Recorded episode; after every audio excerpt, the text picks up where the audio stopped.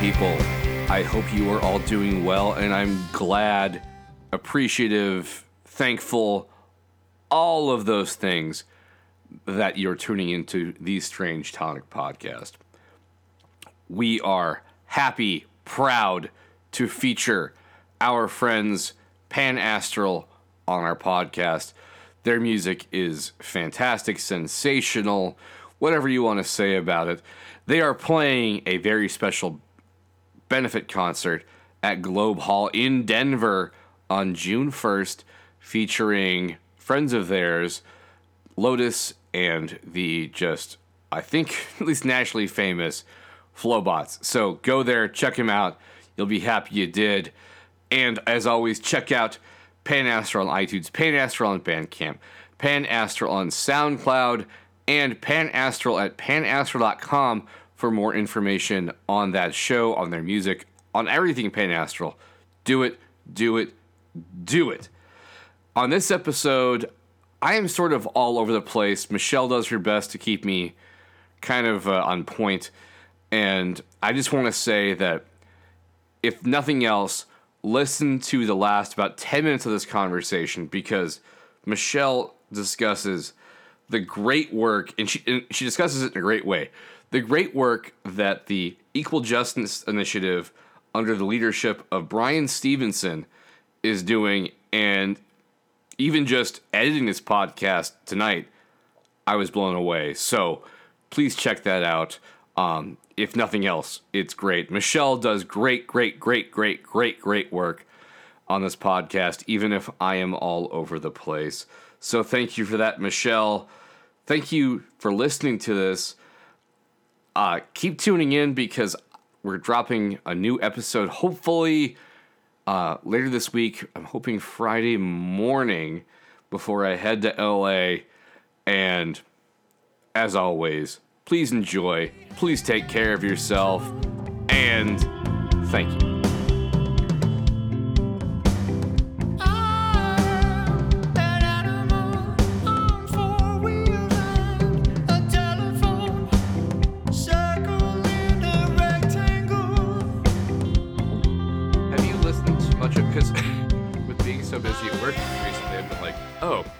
Listen to something that's going to stimulate me because I can't look at the news or anything because I've Yeah. just been spreadsheet, spreadsheet, spreadsheet, spreadsheet. um, so I've been just like finding her podcasts I can, including, and I'm not going to say her name because I will butcher it, but the podcast that you recommended, which is absolutely excellent to the point where I listened to it again with Did Julia you? when we were driving to uh, to and from dinner last night. Yeah. It, it- I I will I will say her name because I've I've followed her for a while Okay. and I've practiced I've practiced it. It's uh, the podcast from New York Times journalist Rukmini Callimachi, and it's called Caliphate. the second most popular podcast, I think, recently Mhm. on iTunes.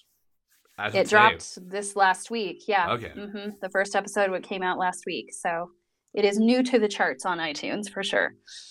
But it's it's quite good so far. Yes. As I texted you, it's like, wait, there's not more? And Julia had the same response where she was like, I have to wait Where's another week. Like, yup. Sorry.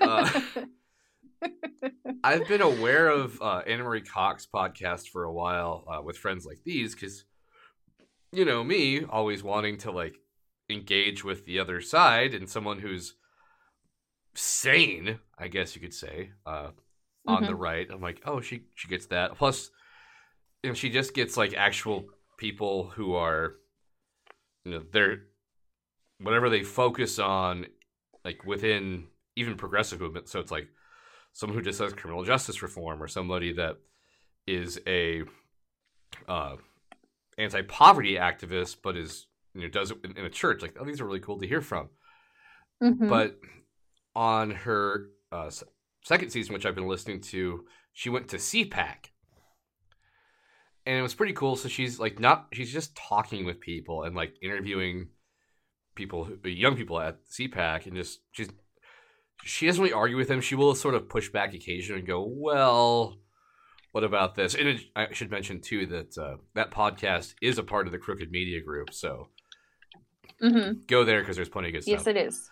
Um, she plays a bit of our friend Ben Shapiro, Shapiro, whatever, where he is both complaining about people like calling him and others like him racist, xenophobic, or whatever for espousing facts and truth without citing any facts or truth, but then complaining about the left for being overly sensitive to those same facts or truth.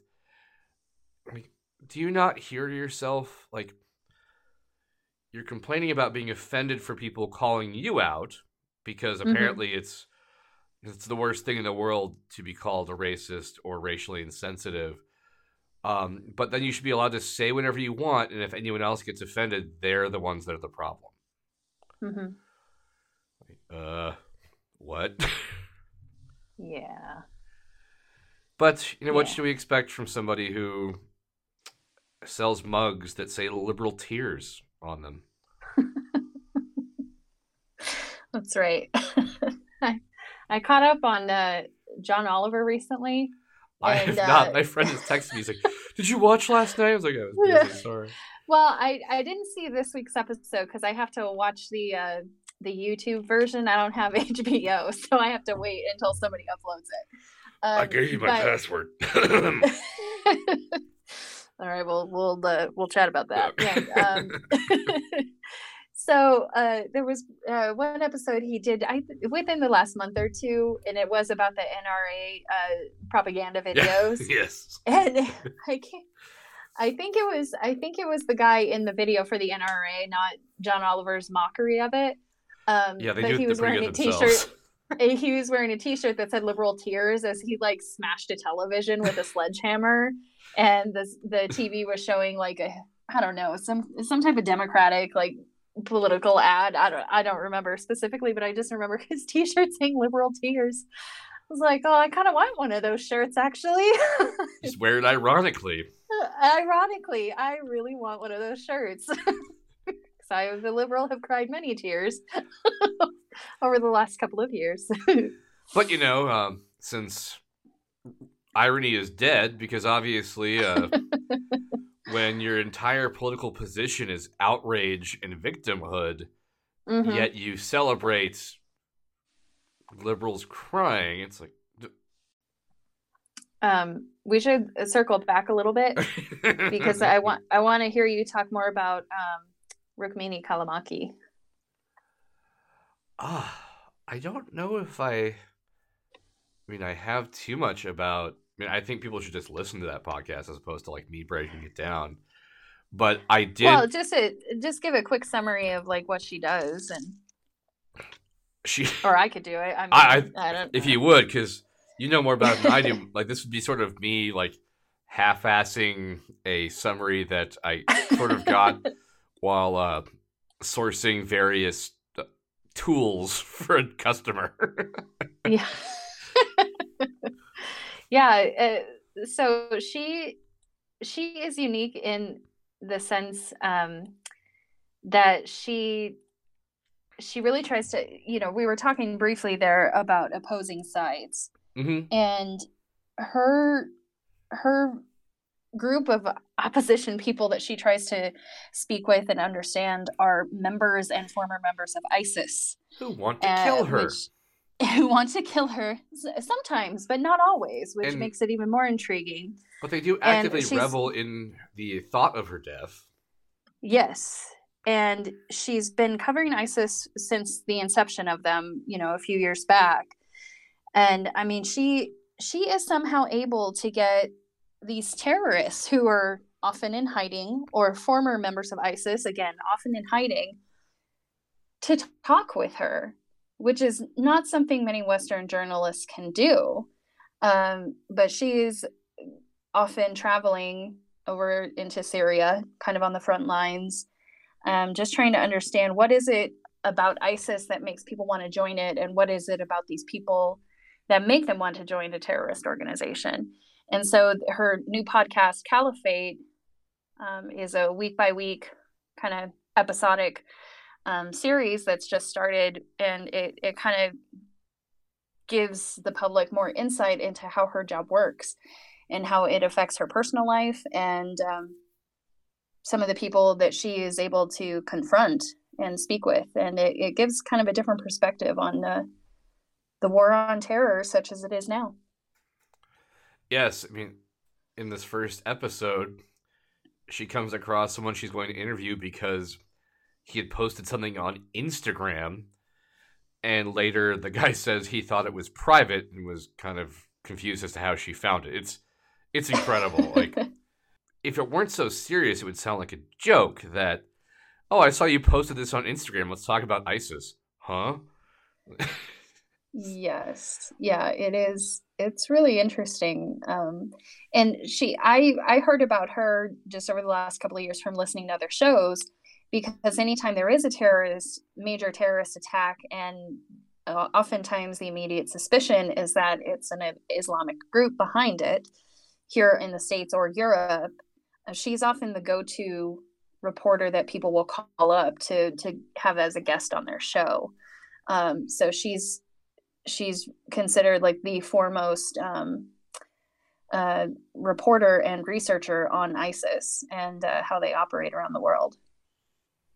Yeah, it's it's it's a good podcast. We uh-huh. went to see Cecile Richards speak when she was in town a couple weeks ago. Mm-hmm. And and who's Cecile Richards? She is currently the uh, president of. Oh, I'm going to actually name the organization wrong as far as like the technical term, but uh, Planned Parenthood of America. Generally, yes. yes, um, and the daughter of former Texas Governor Ann Richards, moderator slash interviewer, maybe MC of the event was Lindy West, who is a Seattle-based writer who writes for the New York Times. Also, is the author of Shrill, which mm. I have on my bookshelf, but I'm like eight books. But no, nah, I'm more than that. That's that's a lie. I have more books behind than I know what to like count at this point. Um, mm-hmm. Um, and also a frequent guest for when they visit the Seattle area of uh, Love It or Leave It. One of the things that Lindy West asked Cecile Richards was kind of, you know, how do you approach, you know, knowing that there are many people who are ardently anti-abortion and because they honestly in their hearts believe that you know planned parenthood is all about just simply aborting babies and that they think that they're defending the unborn and stuff like that you know how do you do you worry about not reaching out to them do you worry about you know people misunderstanding you and i her response which again this is going to be verbatim was basically she can't worry about that. Her like position is they are there, you know, at Planned Parenthood to protect women's health and to look out and advocate for women's health and well-being. So mm-hmm. really all they can do is put facts out there and what they're trying to do and hope that people hear that as opposed to hearing me kind of self-serving political nonsense that comes from generally the uh, not generally almost exclusively from the men who are uh, in the Republican Party or running Christian conservative organizations, who, as she points out, are really only. That's not that's not fair, but um, because she didn't say that, but saying that for the most part they're using abortion as a way to consolidate political power, and not so much that they're maybe against it or whatever. It's just that they view it as a way, you know, as a means to keep power or exert power. And so mm-hmm. I thought that was just really cool because like I've been thinking about that myself, where it's okay because there seems to be this problem with with that the Democratic Party. Well, how do we reach out to the Trump voter without this idea that they're, as we said before, that you know we need to have these safaris into Trump land as if they're like these the species we don't understand. Like, right. Well, don't dumb it down. Just go, all right, well, this is what we're doing, and we're trying to help. And if you want to listen, you can listen. If not, I I can't really help that. As opposed to being antagonistic, like and just calling them stupid.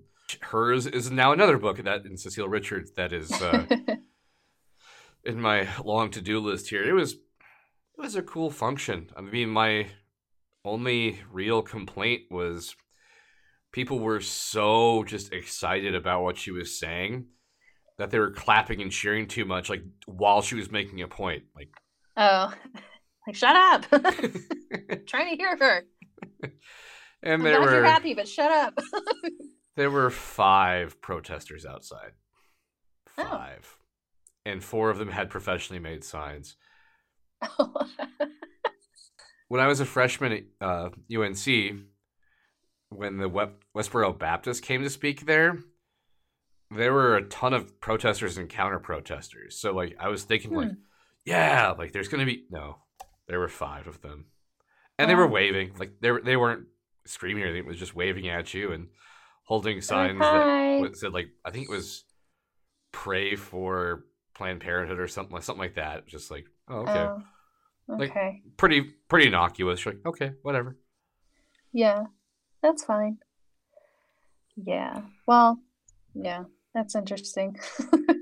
Do you think there were fewer protesters just just because of the the locale, like the geography of it? Yeah, well, not just because it was in Seattle, but Uh-huh. it was in an area like a neighborhood of Seattle, which like Julie and I while driving there, and I was just sitting in the like passenger seat. Julie was kind enough to drive, like was just aggravating for me as a passenger to get there. Like, damn it, damn it! like, Fair enough. I'm just, I mean, uh, just thinking about Planned Parenthood, and because I live in Colorado, and I'm sure a lot of people have this too, but I hear Planned Parenthood and I think about the shooting that happened there down in Colorado Oh, yeah. Springs. And so her her coming to speak in Colorado Springs, there would be mhm. many, many, many protesters there as opposed to like five, you know. Mhm. Yeah, there was just the five, and I'm sure there were more of them there, but there was definitely uh, at least one police detail that was very obvious throughout the entire uh, session. Any hecklers like inside? Um, there were a few women that you, I saw wearing like shirts, Okay. and they never got But no up. one threw a shoe at her or Mm-mm. screamed and got dragged out. nothing like and the extent of security seemed to be just a what looked like a university student because it was held at the University of Washington. Uh-huh. A university student just looking through people's bags. Like I Oh, okay. like I didn't get anybody like patting me down or anything. I just walked in. You know, they handed me the book because I showed them like my name on my phone, and they looked through Julia's purse, and we went right in, and that was it. Yeah. Yeah. It's like standard procedure for most events anymore. So It should be. Or Yeah. Maybe less than that, but again, you know. Yeah. No clear backpacks. well, everybody loves the clear backpacks. So Like, oh, this I'm doesn't miss the point or anything. if you like Seattle, you should definitely follow her on Instagram because she just posts all these great pictures of her taking the ferry to and from. I think she lives on like a, an island around here, to and from downtown Like Seattle. Grey's Anatomy style.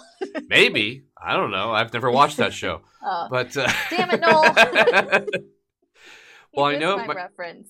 uh, my sister, the first time she came out here, was like, "Let's go to Bainbridge" because she read about it in a book. I don't know if she lives out there Uh-huh. or not, but um, no, she posts a lot of great pictures, and uh, she posted something about like, oh, like her book's coming out. I was like, hmm. so I just like Googled like Cecile Richards book tour.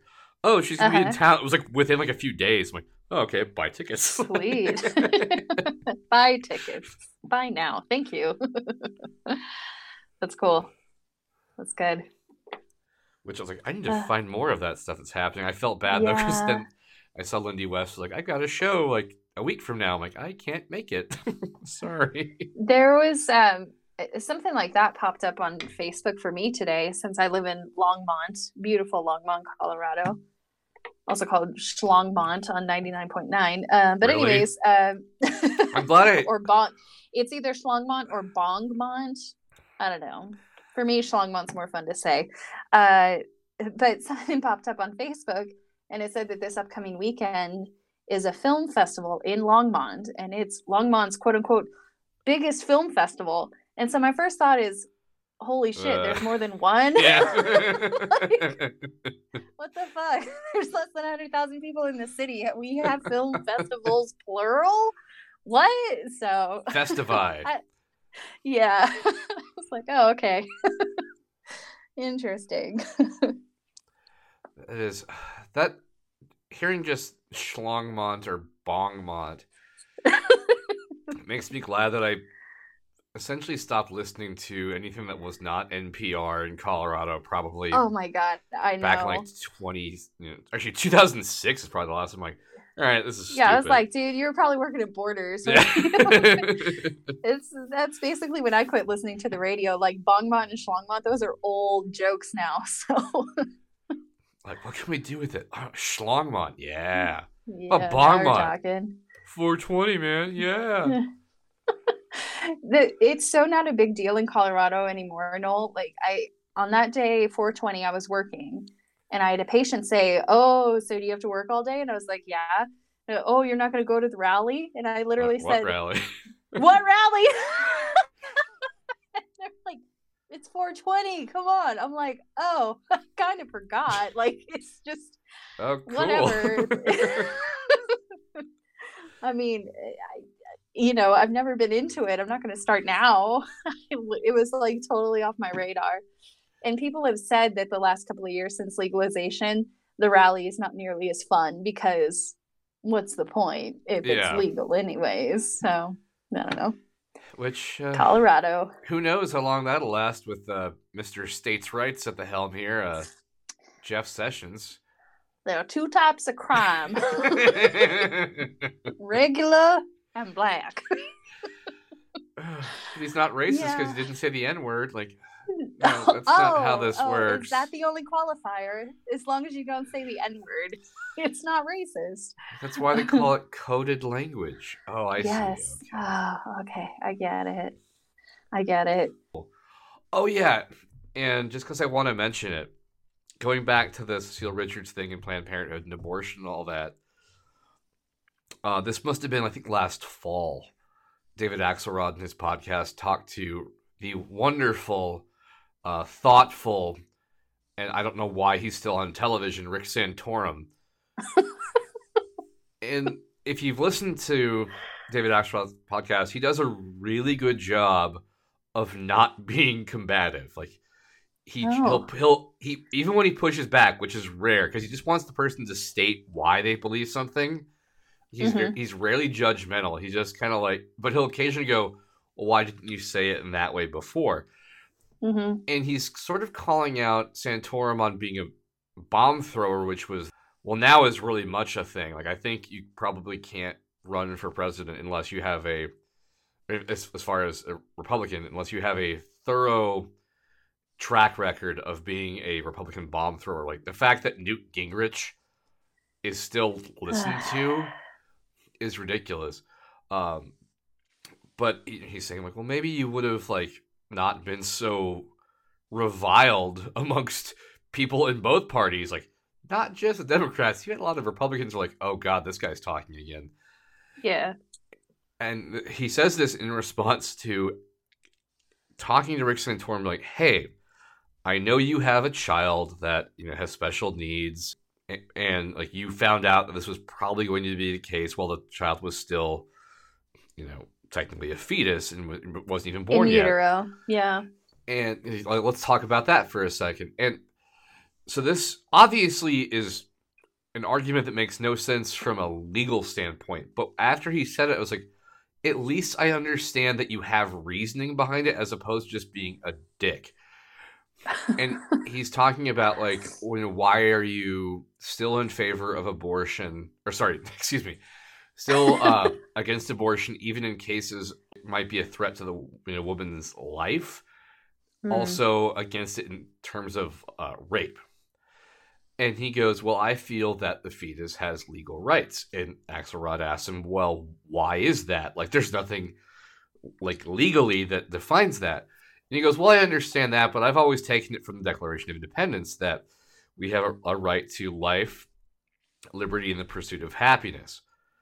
Yes, there's no legal standing, but at least when I heard that, it was like, oh, okay. At least now I can kind of understand that there's rationale behind it, as opposed to you just being a you know, stick in the mud. Yeah. And, you know, just saying he feels that the right of the woman should not supersede the right of the unborn child. Okay, that's your opinion, and that's cool. And now you actually have something to it as opposed to just vilifying women for wanting to get abortions. And another cool thing that Axelrod did was he pushed back when uh, Santorum was like, "Well, my wife and I prayed, and that we, you know, both agreed that this was, you know, God's will." And Axelrod goes, "Well, but it didn't hurt that you and your wife were both professionals who had the means to take right. care of said child." Mm-hmm. Well, I guess that's a good point. And this is again where it's like we kind of hit, not we, but you hit these snags with people. You're like, okay, we've established a connection. Where it's like, no, I I do agree that everyone should have a right to, you know, decently priced health care and to earn a living wage. But I guess if we circle this way back around to Bernie Sanders, how are you going to get there? right. yeah, because uh, we have a really hard time um, ensuring life, liberty, and the pursuit of happiness once you're outside the womb. Mm-hmm. Yeah. Yeah. And to which I always want to go, cool. So you're all for single payer healthcare then, right? That's right. Medicare for all. when I was doing that same uh, internship at the Chamber of Commerce, and uh-huh. one of my projects was working on a plan that allowed small businesses to pool their employees together to get them insurance policies that were equal to like a medium sized employer.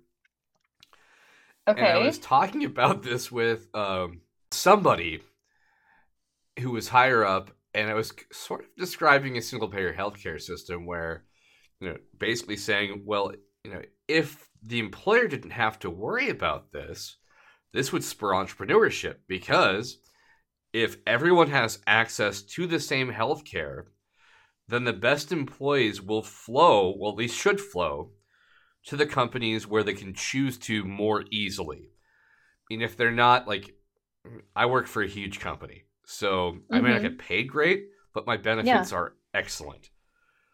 Mm-hmm. And that keeps me there. Like apart from my boss being wonderful, one of the things is, well, you know, I hear about how much other people pay for the same prescription. I'm like, I pay a quarter of that, maybe less. Right. I'm gonna stick with this. I've had like four or five doctor's appointments and blood tests, and my medical bill was sixty bucks. Yeah. I'm like, yeah, that sounds good. So, like, and so I kind of worked this in the conversation, they're like, well, how would you make that happen? I'm like, that's called single, single payer healthcare. Oh, crap. Shit. Like, yeah, exactly. Damn it. That's not what I wanted to hear. yeah. And so I would say, actually, this is something from the Bernie Sanders, the wrong Bernie Sanders book that I listened to. yeah.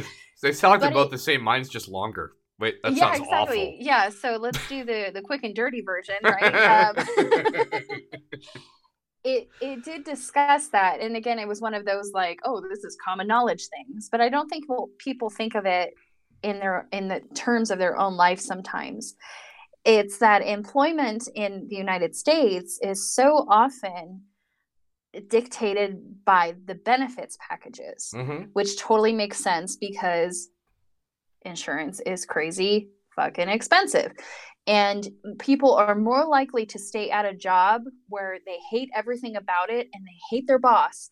But if they have mediocre to decent insurance, they'll stay in that job no matter what because it's too much of a risk to try and change jobs and potentially lose those decent benefits which sucks. That's terrible mm-hmm. right? Like you shouldn't it, it, it's almost like you have a gun to your head. If you're a person with a family yeah, exactly. and other people to consider especially like i live by myself and so it's just me. I my choices it's it's it's all on my shoulders right? But for people who have children or you know who do have a, a family member or a child that does have different needs that require more medical attention you're going to keep your job as long as those benefits say hey it's going to be hard to find anything better than this. And it, it, it's you're you're basically just holding a gun to somebody's head like stay in this job that you hate that makes you depressed that you're overworked and you get no vacation but you know what it keeps your prescription drugs at a lower cost what do you mm-hmm. think that person's going to do that doesn't that doesn't that's not a healthy economic system i don't think no. And for like myself, I have really good benefits. So you work for a very large corporation and you're paid well and you have good benefits. I work for an in- unbelievably small corporation. There's the owner and four employees. And my boss, it, I've stuck with him not only because my job is pretty good, but because he is such a good boss. And he takes care of my premium in a lot of it, like I think it's up to 75%, he told me a couple years ago. So he works really, really hard mm-hmm. as a mm-hmm. small business owner to try to keep good employees and make sure we are taken care of. But I feel like that is an unnecessary burden upon him as a business owner who's trying to be entrepreneurial and expand his business and, you know, take care of everything. You know, why why why is that burden upon him? I feel like, I have two points here, and kind of the, what will happen if we do this to businesses, if we tax them this much, that the small business owner and the medium business owner are the ones that are actually getting screwed no matter what. I would, and they're being that, used yes. as a kind of a bargaining chip or just even a hostage.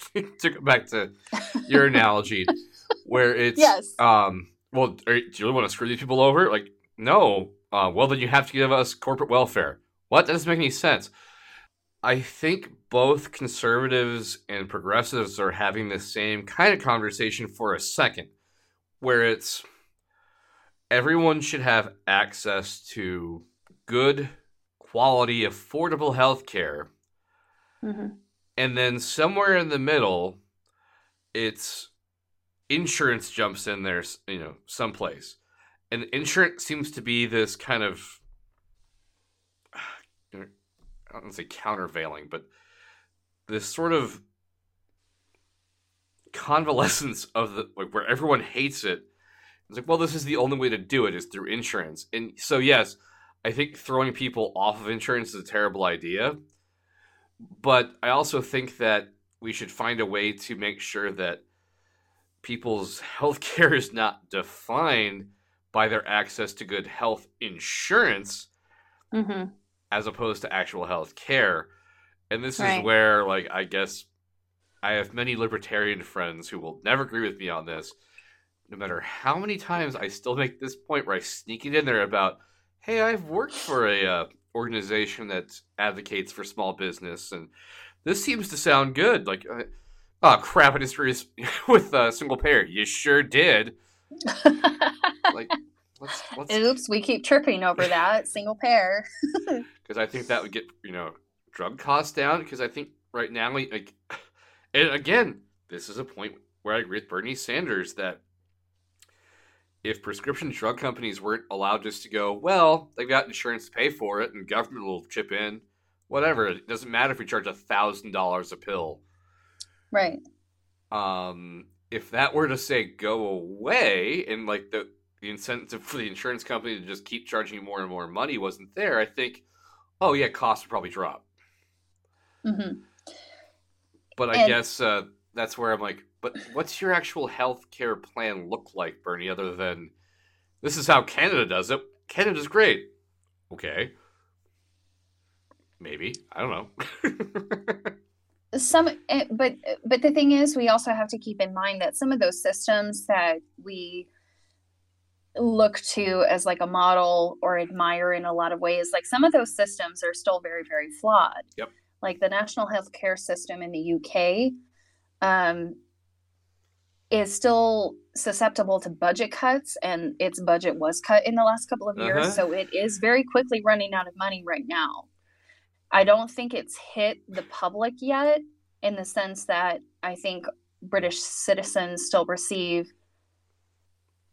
pretty much free health care wherever they need to go, whether that's to just the doctor for a cold or to go to the ER for something catastrophic. And and in some other countries, like in I've I've heard, and I don't know a whole lot about this, so I'm going to say this with an asterisk next to it. What? I've heard that. I'm not a journalist, Noel. or like even if you were a journalist, like no journalist would claim to be an expert on everything. What you're uh, okay, saying right. is you're not a uh, you know, pundit or the president of yes. the United States of America. Okay. No, because then I would say whatever the fuck I want with absolute confidence, and no one could question me. Um, but I've heard like in countries like France, um, and even even in Canada, there's been some moves to privatize parts of its national healthcare system in an effort to help cover some of its expanding costs. So there's still a lot of problems out there with socialized medicine or mm-hmm. a single payer program which I feel like is a name that Americans are much more comfortable with because for some reason we still hate socialism. Like that's such a dirty word in this country. Um, but at the same time. even though time, our military loves it,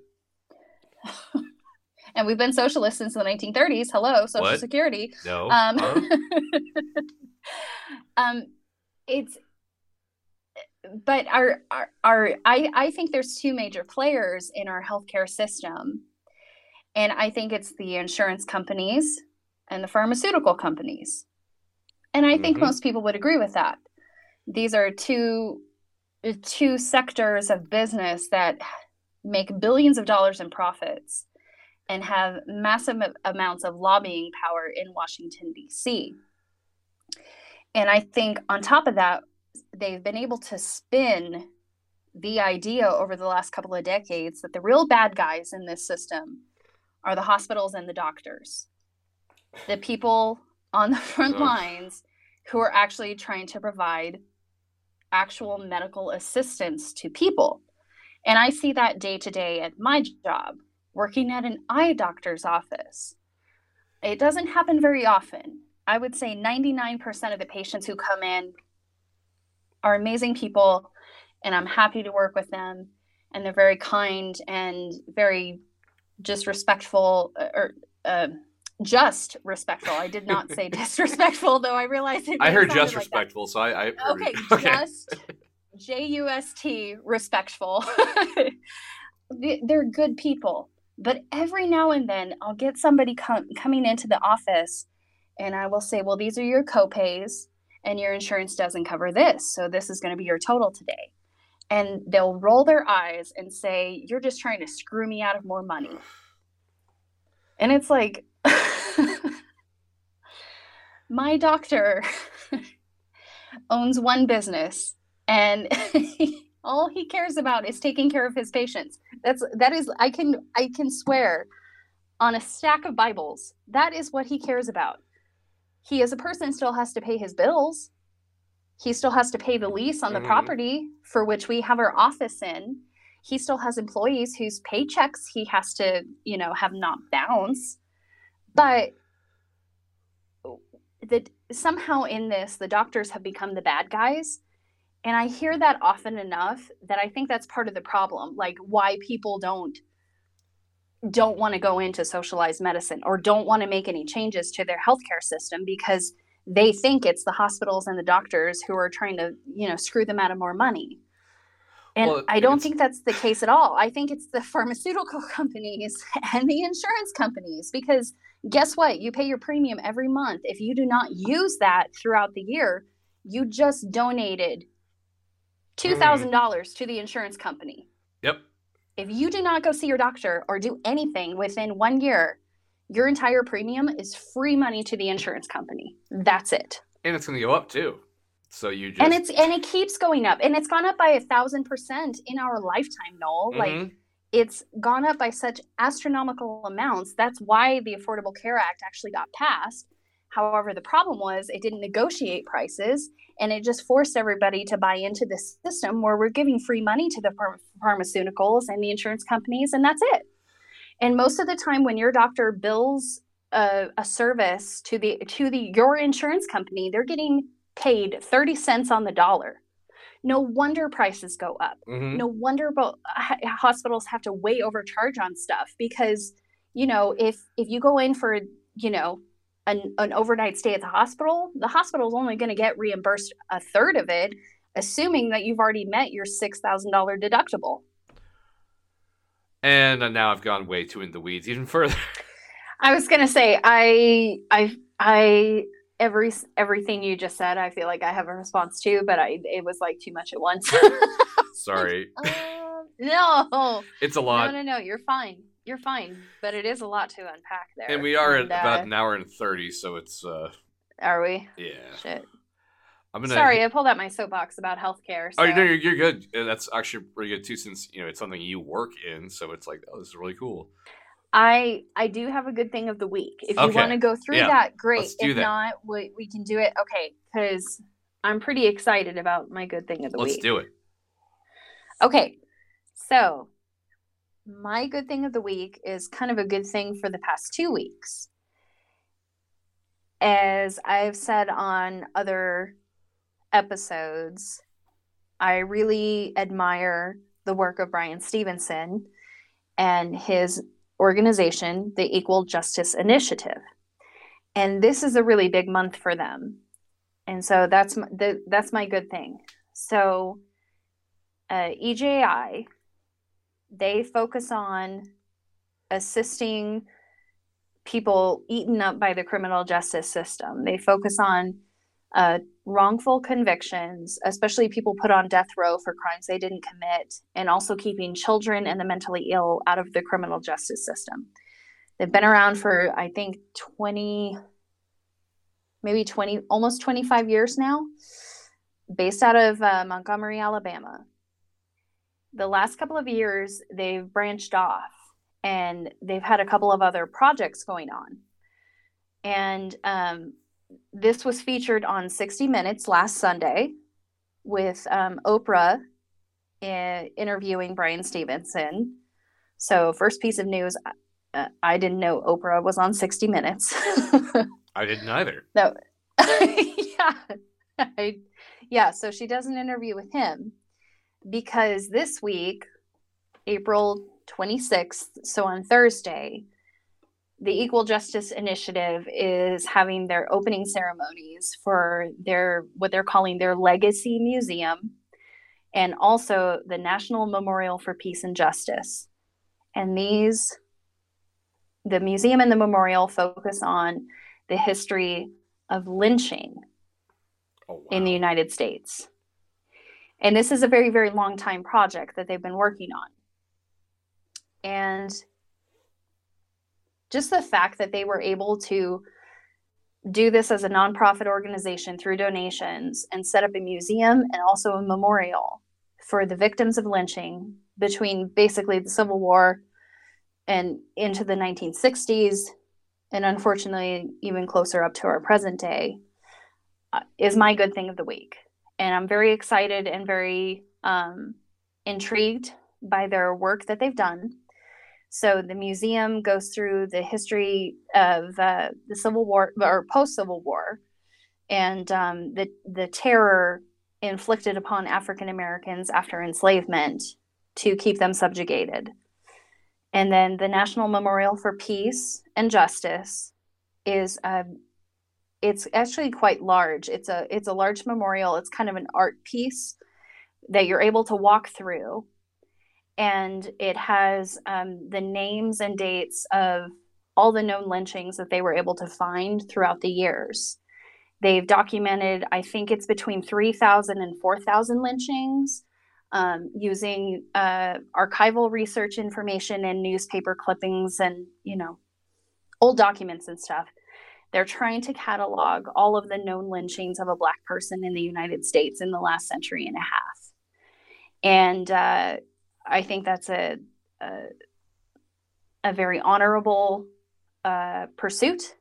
And uh, they have their opening gala this week, so that's my that's my good thing of the week, is the EJI being um, shown on 60 Minutes and their the openings of the museum and memorial.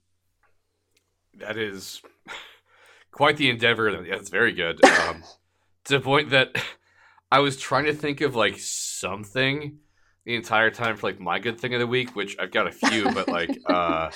I can't think of anything of any significance other than like, hey, I enjoyed this show that I watched, or like this show's coming it's, on TV, or I read this book. Like it's all good. it's the good thing of the week. There's no qualifiers. That's right. What's it's it's cool. What's your good thing of the week, Noel? Do you have uh, one? Can I just go with because it's like kind of easy now, but the Cecile Richards thing that was pretty That's awesome just to see her speak and um yeah, there's the whole thing like every point she made like that's pretty cool. That's pretty cool and it was very inspiring. Um she's very funny.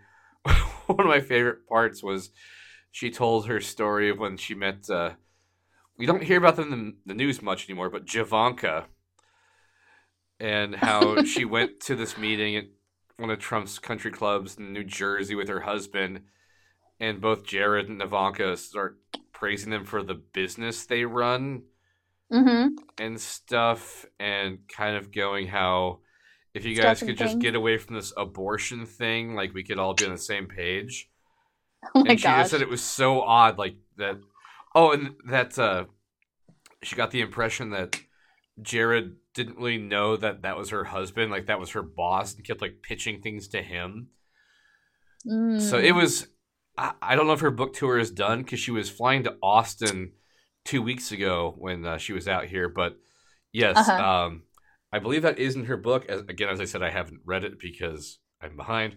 But yeah, Make Trouble by Cecile Richards. If you can catch the book tour, do it. It's it's worth cool. your while. The uh, cost of admission for two includes the book, so that's very nice. It's pretty good. Um, yeah. Cool. So with that, we'll. Oh, uh, oh, real quick. Oh, yes. Let yes. Me, yes. Yes. Let me. I'm sorry. Let me circle back. So. no. if you're interested in learning more about the Equal Justice Initiative and what they do, their website is eji.org. You can um, send any donation amount that you want, find out more about their museum and their memorial and the events coming up this week in Montgomery. Um, also, they have a super cool calendar that comes out every year, and you get it for just even a $5 donation that documents um, the struggle of racial equality in our country. EJI.org. Cannot cannot promote it enough. So no. that's my plug. Not at all. I mean, the fact that they're trying to do just that task alone with mm-hmm. say like a five dollar donation for a calendar yes. that's crazy. Just five dollars just five dollars. They're a nonprofit. Um it's it's unbelievable the amount of work and passion and commitment that these people have. It's it's really inspiring especially in a time where the last couple of years everybody's bitching about confederate monuments being taken down they're putting up a different type of memorial. Mm-hmm. And I think that's uh, that's really intriguing and inspiring and thought provoking, and everybody should check it out. Definitely. And with that, we actually have a good ending point. So uh, thanks Great. for talking to Michelle, and uh, we'll uh, make this work somehow, and hopefully okay. not have another uh, three weeks between podcasts. Hopefully not, but yeah. we'll see. we'll see. All right. okay.